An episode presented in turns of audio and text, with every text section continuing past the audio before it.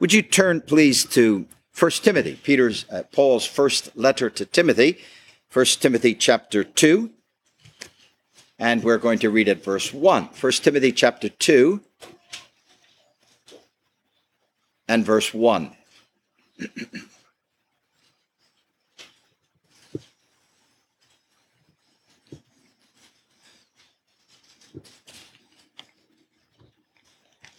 First Timothy chapter 2 and verse 1. I exhort therefore that first of all supplications, prayers, intercessions, and giving of thanks be made for all men, for kings and for all that are in authority, that we may lead a quiet and peaceable life in all godliness and honesty. For this is good and acceptable in the sight of God our Savior, who will have all men to be saved, who desires to have all. And please do not fall victim to uh, PC correctness. The word here for men is the word for persons, for mankind. It is a generic term. God desires all to be saved and to come unto the knowledge of the truth. For there is one God and one mediator between God and men, the man Christ Jesus. And that is a remarkable statement because the fundamental error of paganism is that there are many gods. That first statement shows us that that is wrong. There is one God. The fundamental error of Christendom is that there are many mediators, many ways to that God. The second statement refutes that. There is one God and one mediator between God and men, the man, Christ Jesus, who gave himself a ransom for all to be testified in due time. Whereunto I am ordained a preacher and an apostle. I speak the truth in Christ and lie not, a teacher of the Gentiles in faith and verity. There's a wonderful thread that's running through the verses that we read, and you may perhaps have noticed it. It is the repetition of the word all and the concept of uh, an inclusive message, and an all inclusive message, if you will. Because at the beginning of the chapter, Paul calls on believers to pray for all who are in authority, for all people, and then says, because God desires all people to be saved. And then he tells us that Christ Jesus gave himself a ransom for all. And then he tells us that he himself is a preacher. And when he uses the word Gentiles, it's the word for nations. It's an idea of going beyond the Jewish nation of which he was a part and preaching to the nations of the world. So what we're looking at tonight is a desire for all and a ransom for all and a message for all and a longing for all, all compacted into these wonderful verses in 1 Timothy chapter 2.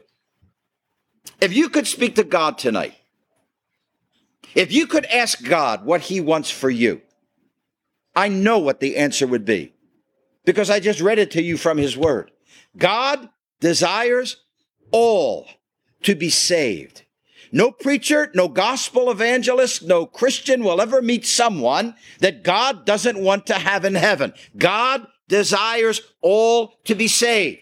Back in 2008, there was a 78 year old man named Angel Torres who was walking on a street in Hartford, Connecticut, crossed the street and was hit by a car.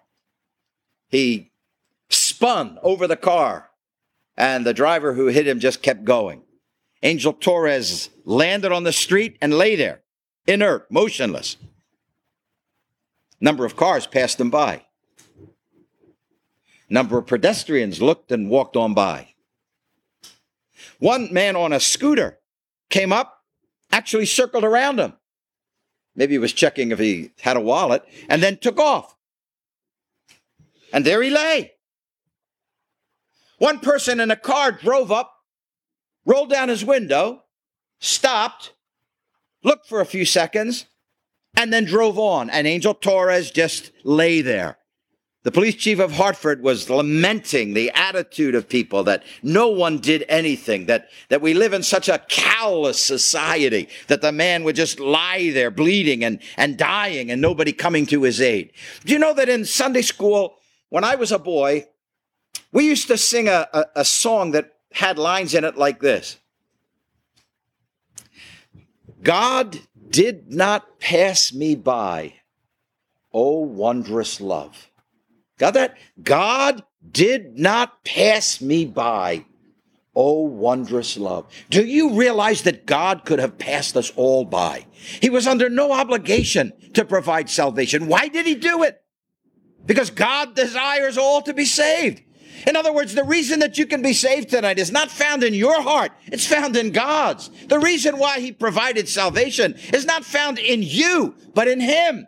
He desires all to be saved. He worked to that end. He wants everyone to be saved and he gave his son to make that possible. Luke chapter 15 is the portrait of God painted by his son, the Lord Jesus. And in that marvelous portrait, he presents God as being in a hurry to save sinners, as being eager to reach men and women with the gospel and to bring them into the enjoyment of forgiveness. And he pictures the father running down the road to welcome home his returning prodigal son because the Lord Jesus wanted us to know that the thing that gives God joy, the thing that gives heaven joy, the thing that gives the people in heaven joy, the thing that even makes angels in heaven rejoice is when a sinner trusts Christ and is saved. God wants you to be saved.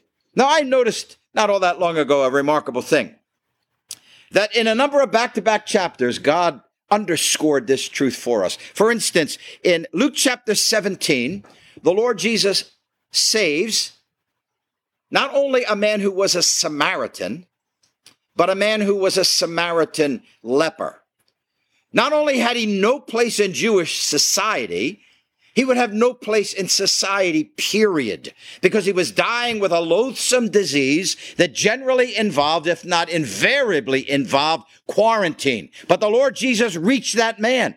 Now, the same Savior that reached a, a Samaritan leper in Luke chapter 17 was willing to save a wealthy young ruler, a Jew, in chapter 18, because to God, Things like rank and station mean nothing. And so God brings them together in back to back chapters. In fact, in Luke chapter 18, the Lord Jesus saves a penniless beggar, a blind man named Bartimaeus.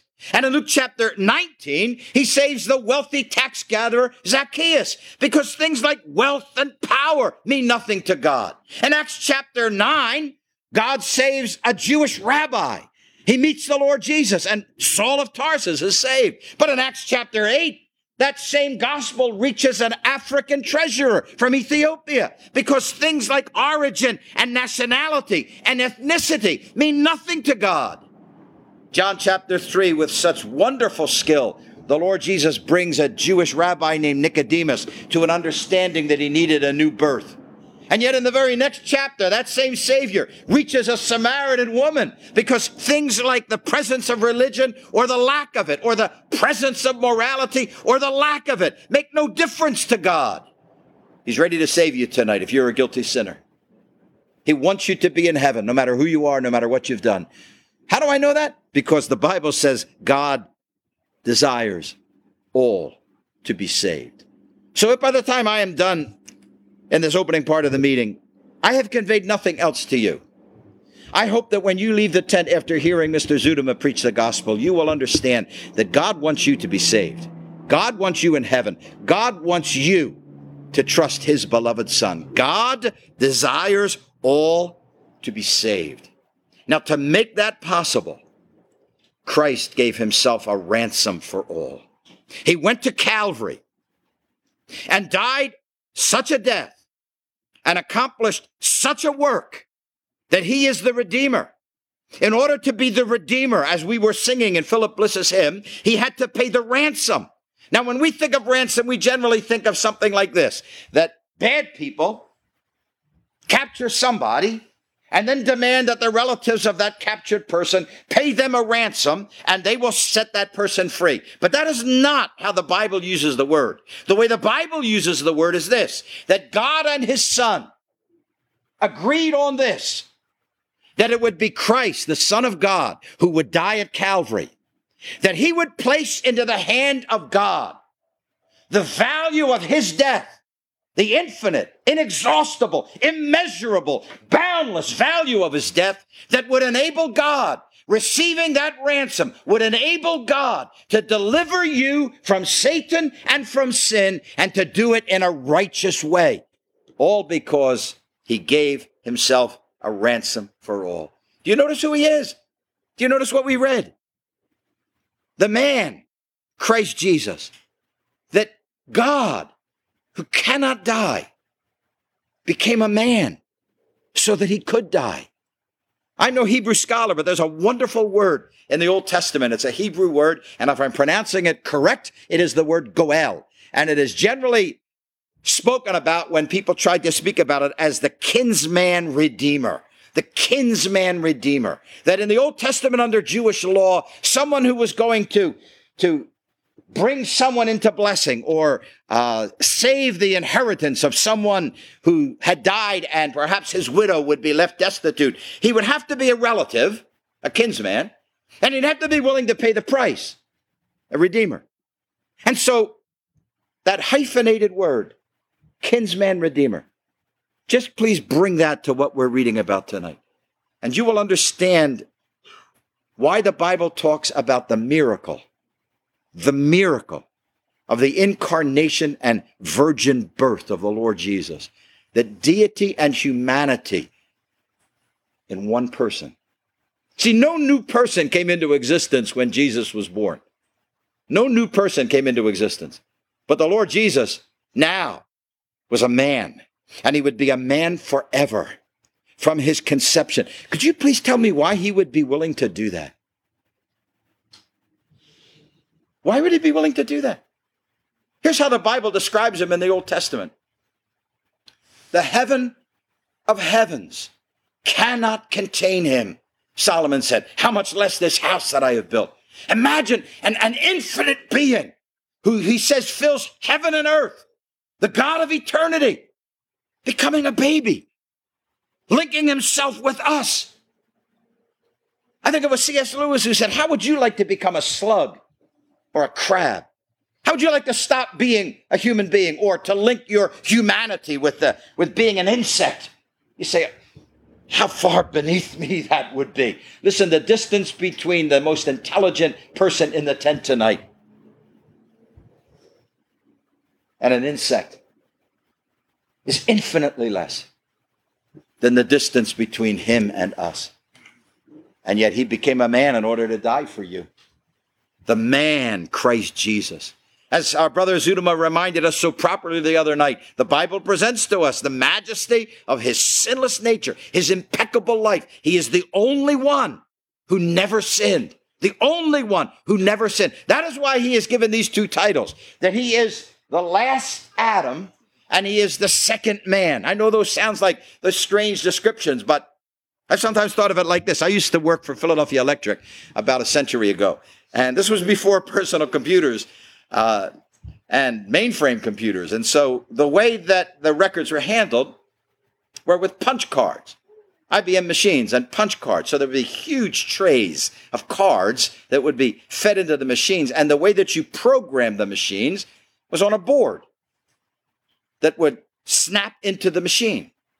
And you programmed the board by moving wires. I know this all sounds antiquated, and some of you are checking your watches to see whether you have email just now, but understand that this is going back now into the, the late 60s and 70s. And, and so you could program the board. You could say, I want to run these 10,000 cards.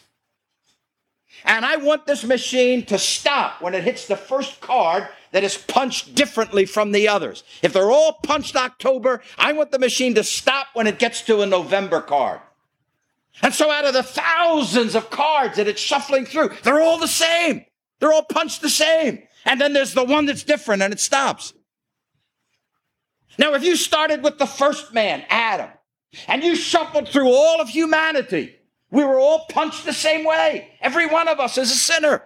Every one of us comes into the world with a sinful nature, a propensity toward selfishness that we must fight and that we realize is in our hearts if we are honest. Every one of us is the same. None of us is different. And then there was a second man, different from all other men, because he was absolutely sinless.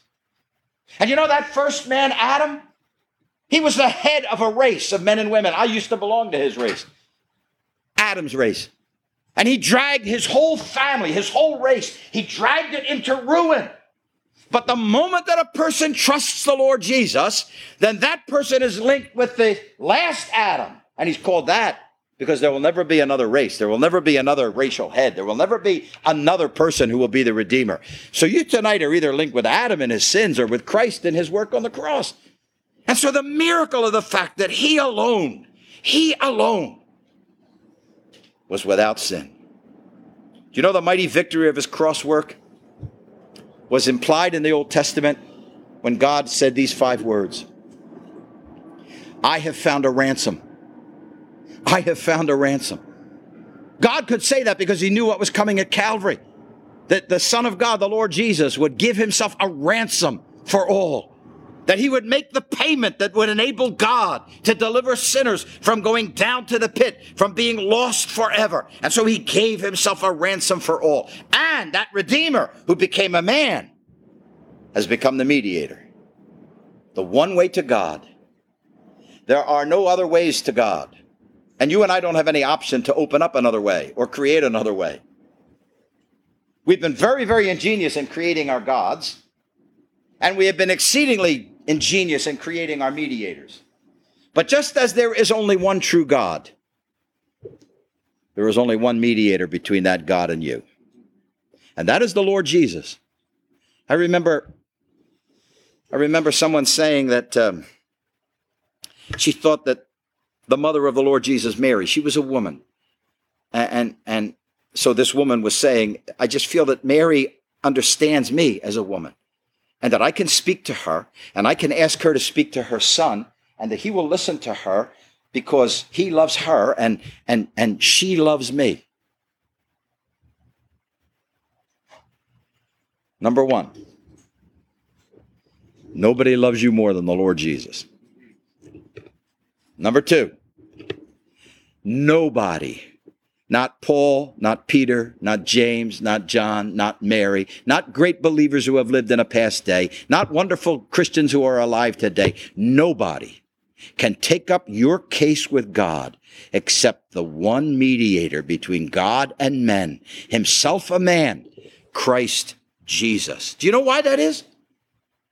He's the only one acceptable to God. Says, it's not a matter of how I feel.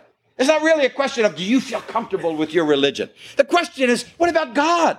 What does God say I need? And, and what will satisfy God? And the one person who is acceptable to God is his beloved son. The resurrection and ascension of Christ is God's way. They are God's way of conveying to you that this is the one way to him.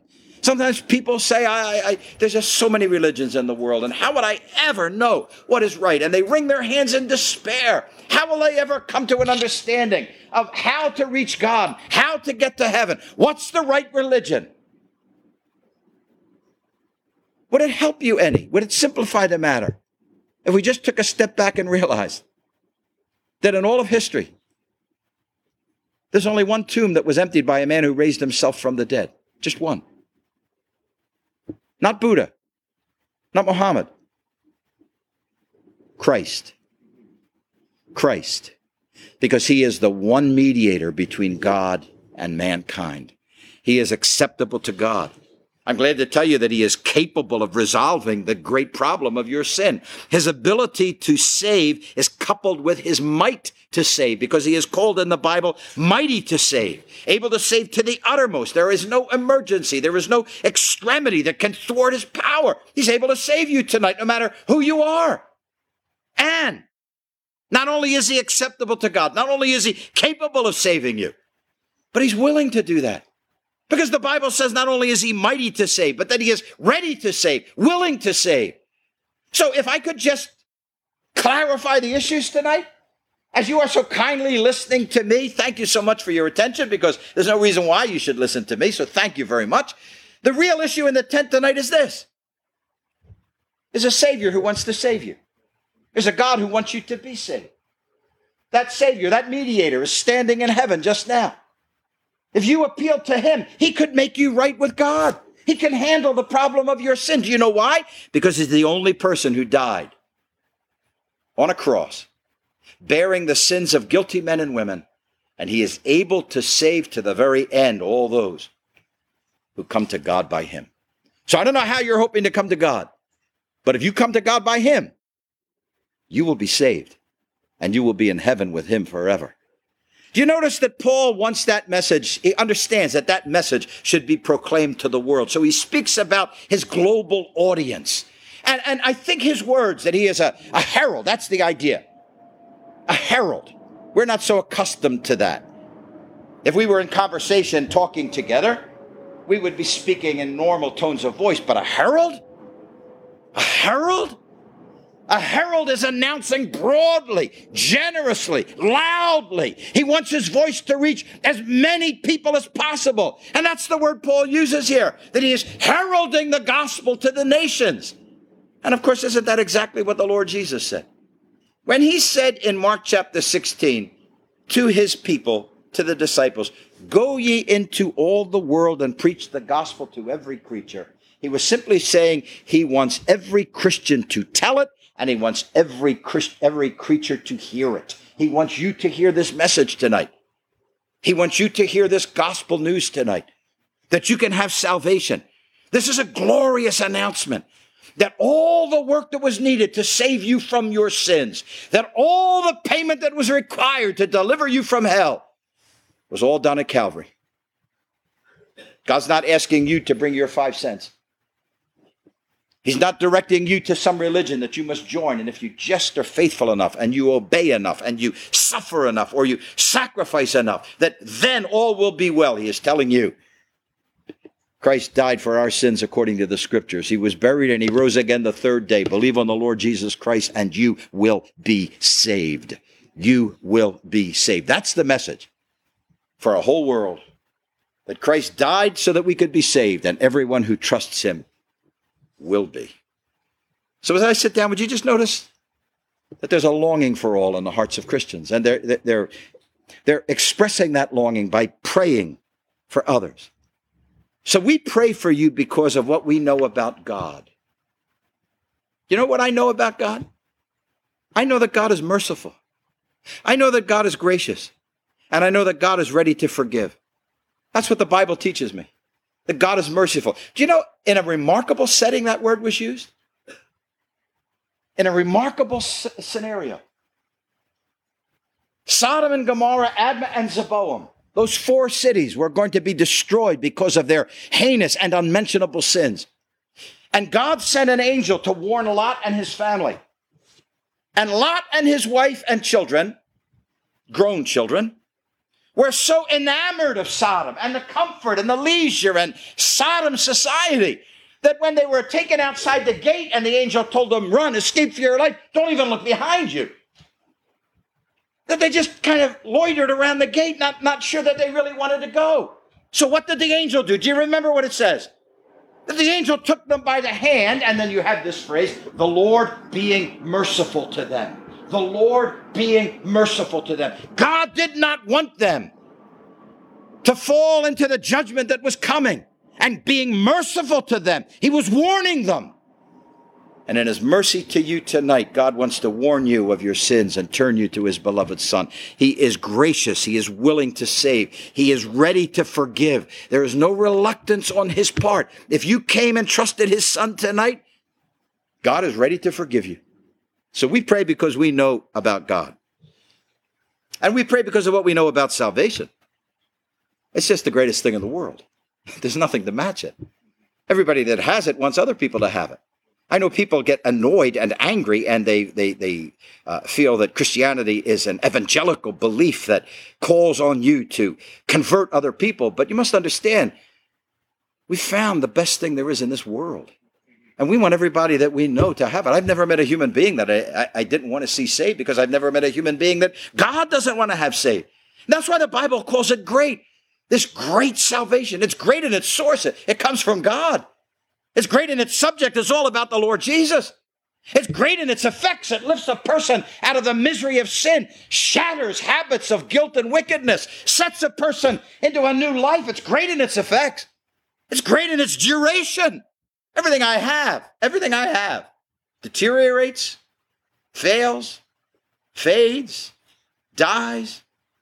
You don't have anything in your life that's permanent except this And I, just let me tell you this from personal experience. And I know that what I'm about to say, every person here who's saved would say the same thing.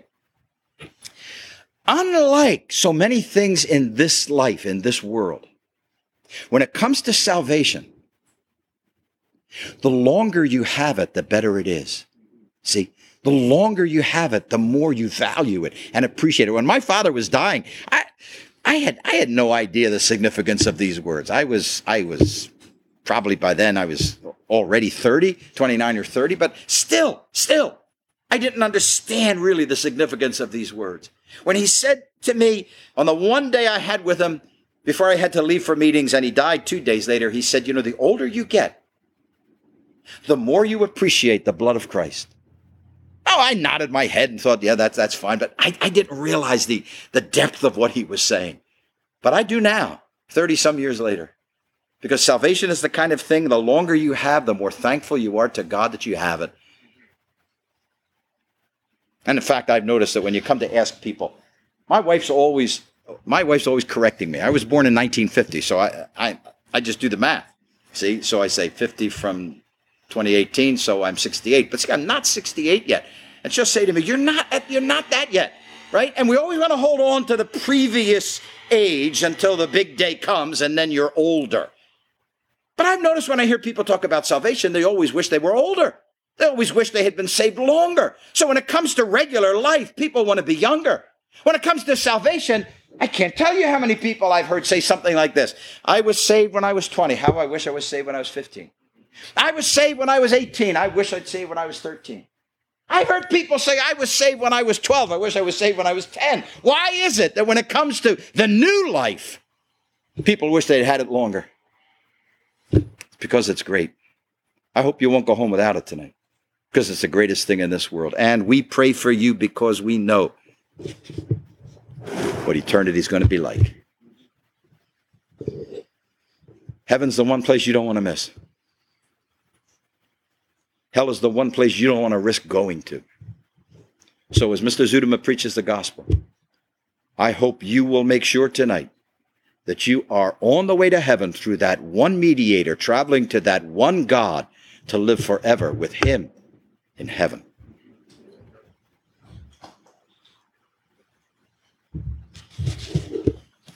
Thanks, everybody, for coming out tonight uh, to the meeting. Uh, really appreciate it. And if someone brought you out, uh, I know we don't often say this, but uh, uh, you should be thankful to them. Um, in a world where we've been hearing about, where it seems no one cares about anybody else, if someone brought you to this meeting tonight, um, they care about where your soul is going to be. Uh, and that's a very significant thing to say that, that, that, they would care enough where you're going to spend not only the rest of your days here, but where you're going to be in eternity. That's their concern. And so we too, that's our concern for you tonight as we've already been here. I'd like to read a couple verses here in the Bible. If you want to turn them, if you have a Bible, Luke chapter 5. Luke 5, and we're going to read a, a, brief account here or a story. Uh, and then I want to speak on just one verse here, just lift a statement that was said by the Lord Jesus here. No, actually, not, not said by the Lord Jesus, but said about him by others. And we're going to read it here in Luke 5. Matthew, Mark, Luke, Luke 5. And uh, the verse I want to read, we'll back up a little bit and just catch. Let's see here. Uh, We'll read, we'll read verse 18. Verse 18 here, Luke 5 and 18. And it says this, and behold, men brought in in a bed a man which was taken with a palsy. It means he was paralyzed. He couldn't move. They brought this guy in on a bed and they sought means to bring him in to this house and to lay him before the Lord Jesus, lay him before him. And when they could not find by way that they might bring him in because of the multitude, there were so many people in the house, they couldn't get in. That's what the story is telling us. It says here, they went on top of the house. They went on the rooftop or on the housetop and they let him down through the tiling, which with his couch or on his bed into the midst before Jesus. And when he saw their faith, he said unto him, he said unto this paralyzed man, he said, man, Thy sins are forgiven thee. Thy sins are forgiven thee. And the scribes and the Pharisees, or the religious, the religious guys of the day, they began to reason, saying, Who is this? Who is this which speaketh blasphemies? Who can forgive sin but God alone? Who can forgive sins but God alone? Tonight, before me in my message, I want to speak about a word that we use all the ter- time the word identity. Identity. And I want to use that. And if, if you have thinks of times that you have added a word to that, I'm going to speak on those words as well tonight. And I, I just I want to speak on mistaken identity. I want to speak on identity theft, although you don't have to worry. Um, no one here is looking for your credit card or, you know, uh, as it were, seeking to take anything from you. But identity theft, I want to talk about identity crisis. You say, we've all heard about, oh, I've had an identity crisis. Maybe you have to be a little older to hear about that one. And I want to finally I want to speak about self identity, but those words in that order, or those phrases. Identity as you say, mistaken identity. It's unique mistaken identity. My name is David Zuidema. I was at an event two weeks ago. Uh, it was actually a friend of mine invited me to it. It was a bunch of Christian guys who got together and they said, they had a meeting there and they said, Do you want to be on the email list to me? I said, I was like, I had to think about it because you know how you get so much junk mail now? And I said, Oh, do I really want to be on this? I said, Okay, fine. So they go, Go talk to that guy over there, Dave, over there. You see Dave? I looked over there and I said, Yeah, I see him. And I go, Go, go tell him I want to be. I went over to him and he said, Hey, nice to meet you. He goes, Yeah, they tell me to talk to you to get on the email list. He goes, What's your name? And I said, David Zuidema. He goes, Oh, he goes, My name's David Zuidema.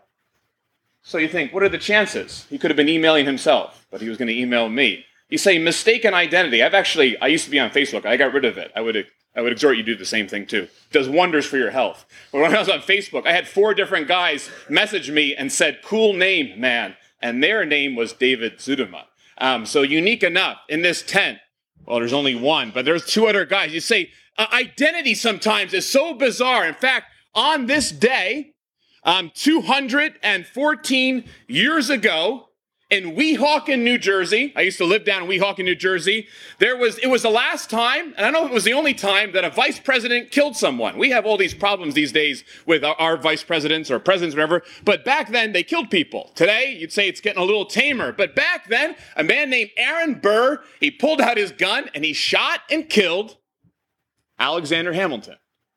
And there down in Weehawken, New Jersey, I used to live right around the corner from it. And I've always been fascinated by the story. But what fascinates me the most is this, is that Hamilton, you think of all the things that he did. If you read the New York Post in the morning, he was the he was the man who got that newspaper started. If you like the money that we use and the way our economics work, it's it was as a result of Hamilton. You say all these if you like the play in New York and you've seen it, kudos to you for having that much money. He goes, but but if you like the broad all these things and yet I do this to kids all the time and I, it's probably a joke that has gotten bad by now. I hold up a $10 bill with Alexander Hamilton on it and I say, if you can tell me what number president he was. The $10 bill is yours.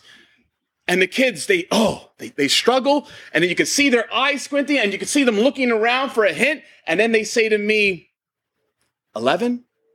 Sometimes I've heard 20. He was never president. Some people don't know that. Mistaken identity. You think a lot of things. I've heard someone say he was on Mount Rushmore once. Not there.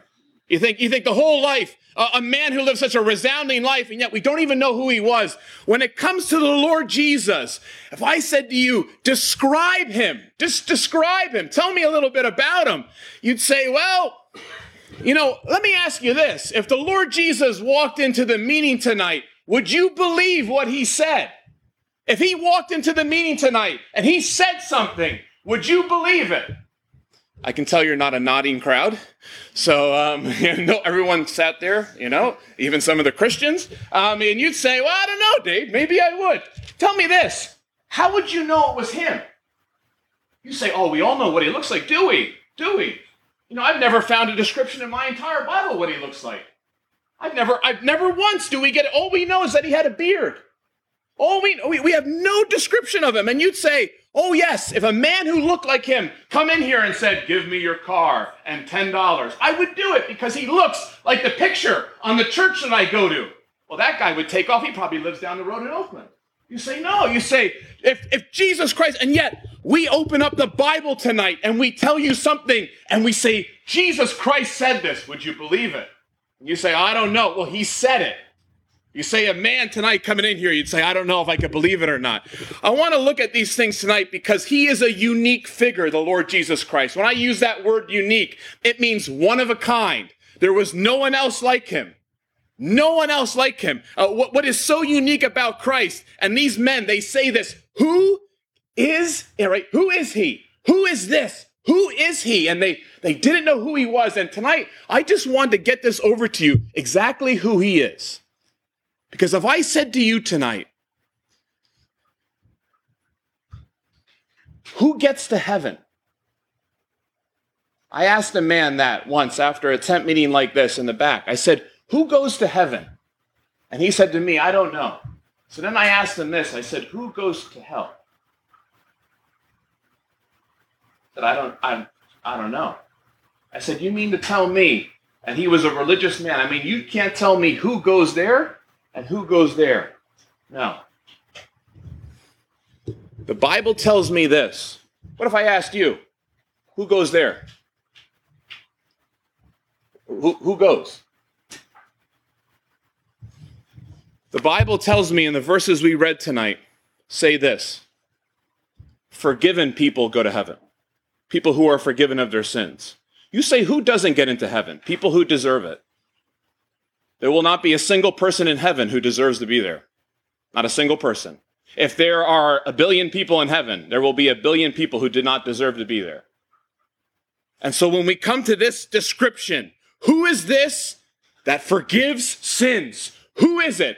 I want to look at this man, the Lord Jesus Christ, because this is a unique figure, and I want to look at it tonight in those three things and just the time that's remaining. Identity theft. Identity theft. Um, She's not here tonight. I don't, I don't see her. I can tell a story. My my grandma, um, like other I guess people of her age, she's always getting phone calls. Right? Um, this is your grandson, and I need a thousand dollars. Right?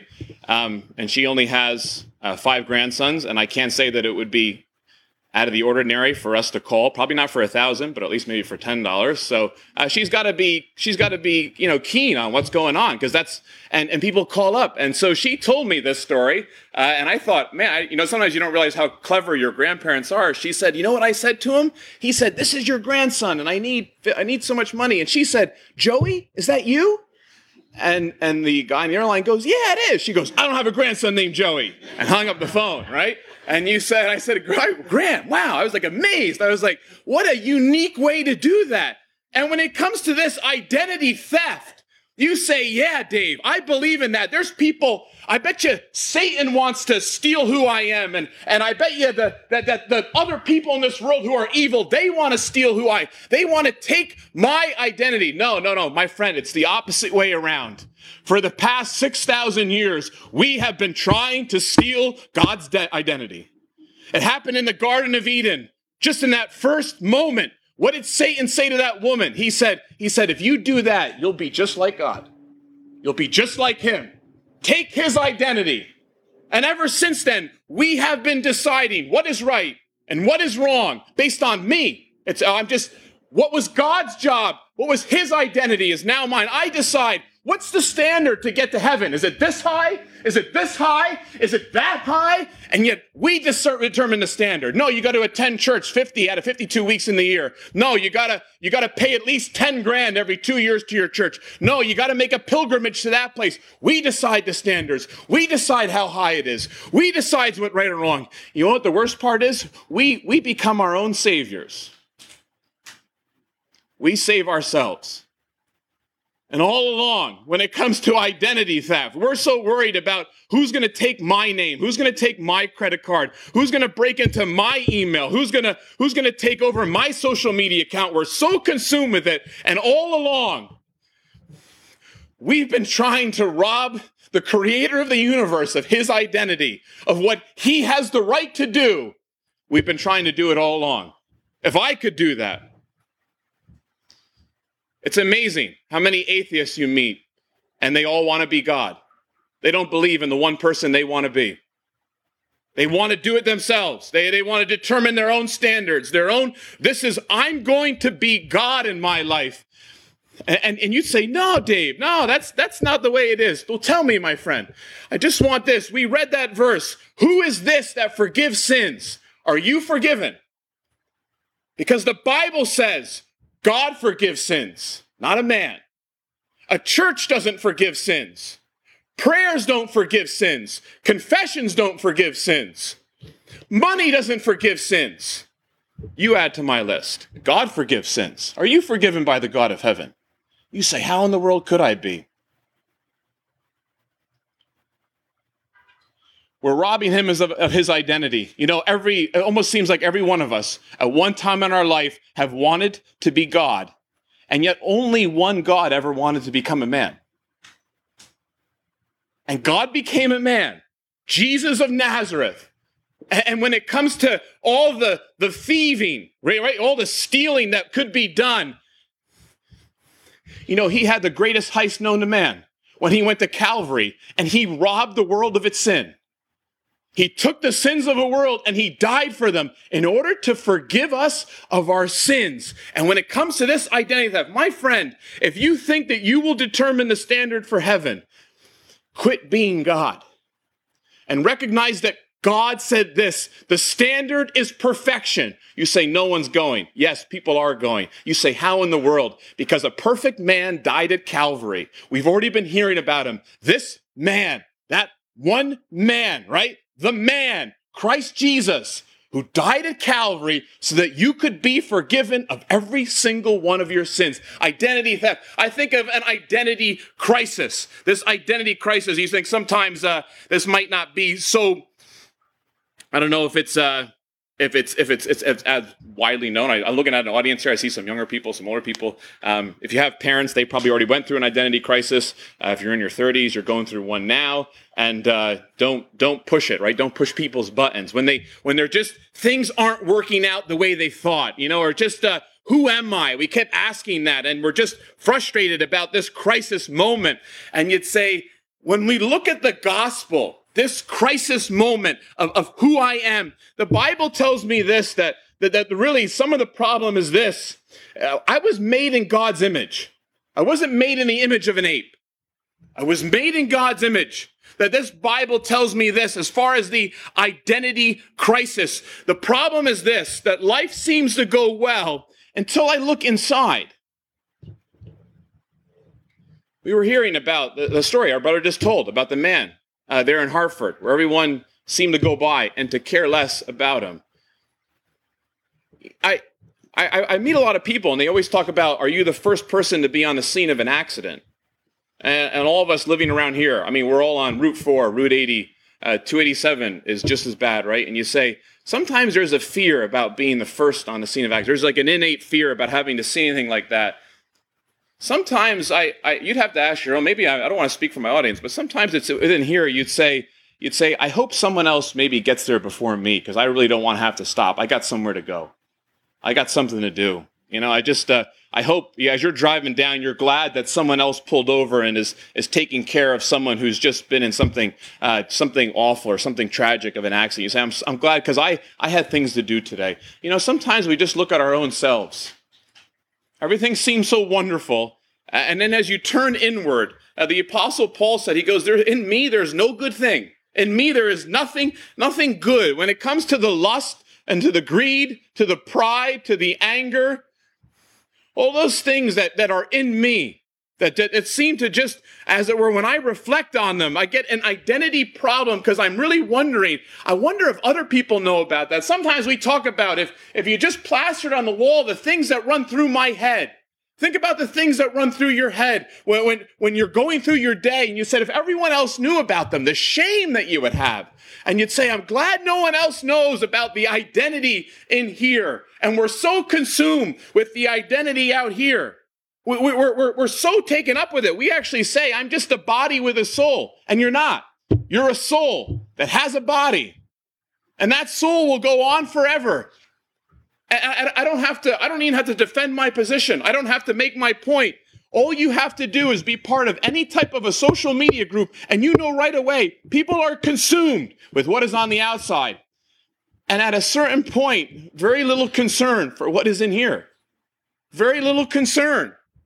And, and you can see that. You ever see people online when they have an argument? You ever see them the, the, the, the, the way they address individuals they've never met, like cursing or swearing? You say, you say just because they're separated from, yeah, there's such a nice, uh, such a nice picture, profile picture. And then you see the, the, the, the verbal vitriol that, that just goes back and forth. And you'd say, I can't believe this. I often thought, uh, sometimes I'm really bashing social media here tonight. Makes me feel grand. but uh, I've often thought with that identity crisis, you say, I want to be forgiven by the God of heaven. You'd say, but I wonder if he would be able sometimes just to locate me. How would he locate and save my soul? Forgive me amidst everyone else. I've often thought too, uh, I think I've mentioned this before, if, if we were to search for you, if we were trying to locate you, I, have met people that I've only been friends with online, and you meet them in person, and you have to be reintroduced because they look nothing like the picture. Nothing like it. I was reading the other week, uh, uh, uh, it was actually many weeks ago, I was reminded of this that there were people who died September 11th in the Twin Towers, and there is not a picture of them that exists. No picture. All they have is a name. They have no image on this earth if you were looking for them tonight, you couldn't do it visually. You would have to just have a name. And you say, that's amazing that there are people in this world who have no image, no picture, nothing to identify them by. How would God identify you tonight? If God's looking for your identity, if he's looking for you and you can't give a driver's license number, you can't give a social security number, if you can't give him a street address, how would he find you? And people, they come to terms, they want to describe themselves, and they would love God to take notice of them. And they describe themselves in, in ways of, of righteousness and, and good things and, and relationships that they had with people. And yet the Bible says, you read it. Christ Jesus came into the world to save sinners. How else would I describe myself if I wanted to be saved? How else would I describe myself if I wanted to be forgiven?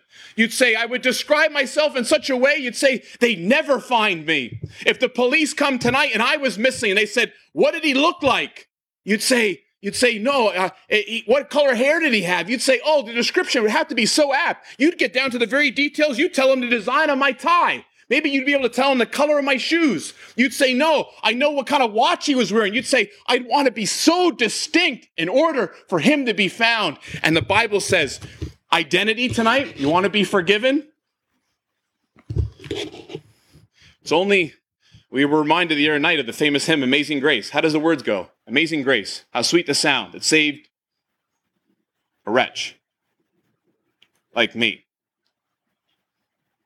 Christ Jesus came into the world to save sinners. For when we were yet without strength, in due time, Christ died for the ungodly. Maybe you've been describing your identity wrong all these years, and so maybe God doesn't even know who he's looking for. There was a time in my life where I realized just who I was, that in me was no good thing. And this identity crisis of, of, of all that I was was resolved when I realized exactly the way God saw me.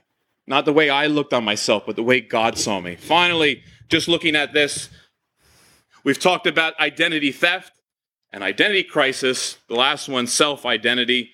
Uh, really, the word just means uh, the, the, the, the way that, that we look forward in life, the recognition, the potential, everything that's going to make me me. And sometimes we look at it that this life, this frame, can just be filled with things. And, and throughout the course of life, you fill it with something else. You, you add this degree. And, and, and you said you went to this high school, you belong to this fraternity, you worked at this place, these were your parents, and you fill this identity, and, and it's a self identity. It, it distinguishes you from someone else. Uh, in my room where I live, on top of my armoire there, I have this little wooden box. It, it, used to belong to a woman that is known to many people here. Her name was Jeanette Sona, and she gave me this little wooden box about, it's, it's very, it's like at that high, it's about that wide, and she gave it to me, and the story was behind it was that inside that box was a very valuable firearm. I don't want to state that because you might think I have a firearm. I don't. Um, you listen to the story. It was a, a German Luger from, from World War, I think it was World War One or two, but it was of such. I looked it up on, on eBay, and it was it was worth. They they could have probably moved when she moved, and probably purchased a whole nother car. But the problem was, is that her husband, uh, who had Alzheimer's, hid the gun. They never found it. Never found it. And she gave me the box.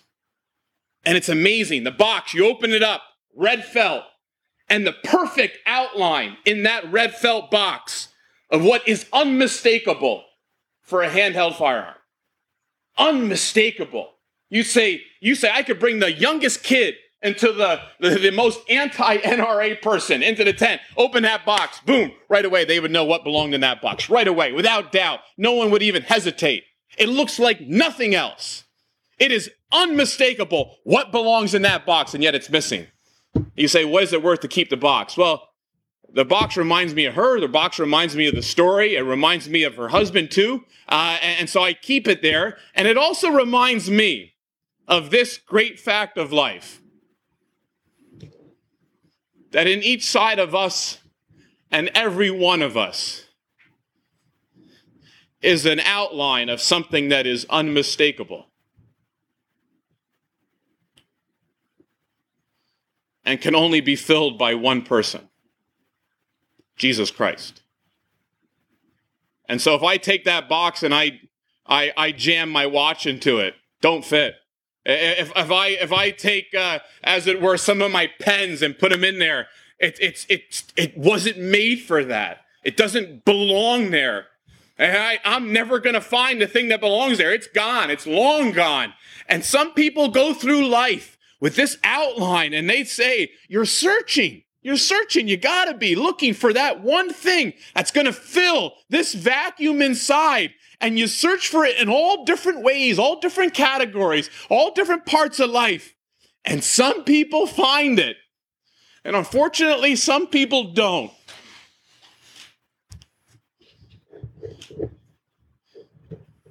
You could be forgiven tonight and you could find the man Christ Jesus. And you say, How hard would I have to look? Not hard at all, because he's searching for you. This is the man. This is the person. They say, Who is it? Who is it? This identity. Who is this that forgives sins? There's only one man that forgives sins. And that one man came into this world, and it is very unique. And he said this in John chapter 8. You go home and read it when he had to give his own identity, he said this When you have lifted me up on that cross, you will know who I am. And only then will you know who I am. Imagine that. Imagine knowing who he is, seeing him on a cross. When we see someone in a coffin, no, no, there's no more knowing them. That's the end of them. When you see someone incarcerated, you say, that's it. It's done. No more knowing them. When they put Christ on that Roman cross, we knew him as the Savior of sinners like me. And at that cross, I find out exactly who I am too. If I had any wondering, if I was wondering at all about who I was, I find out exactly who I am. At that cross, I'm the sinner that Christ came to save. And so when it comes to this, who is this? Don't be mistaken about who Christ is.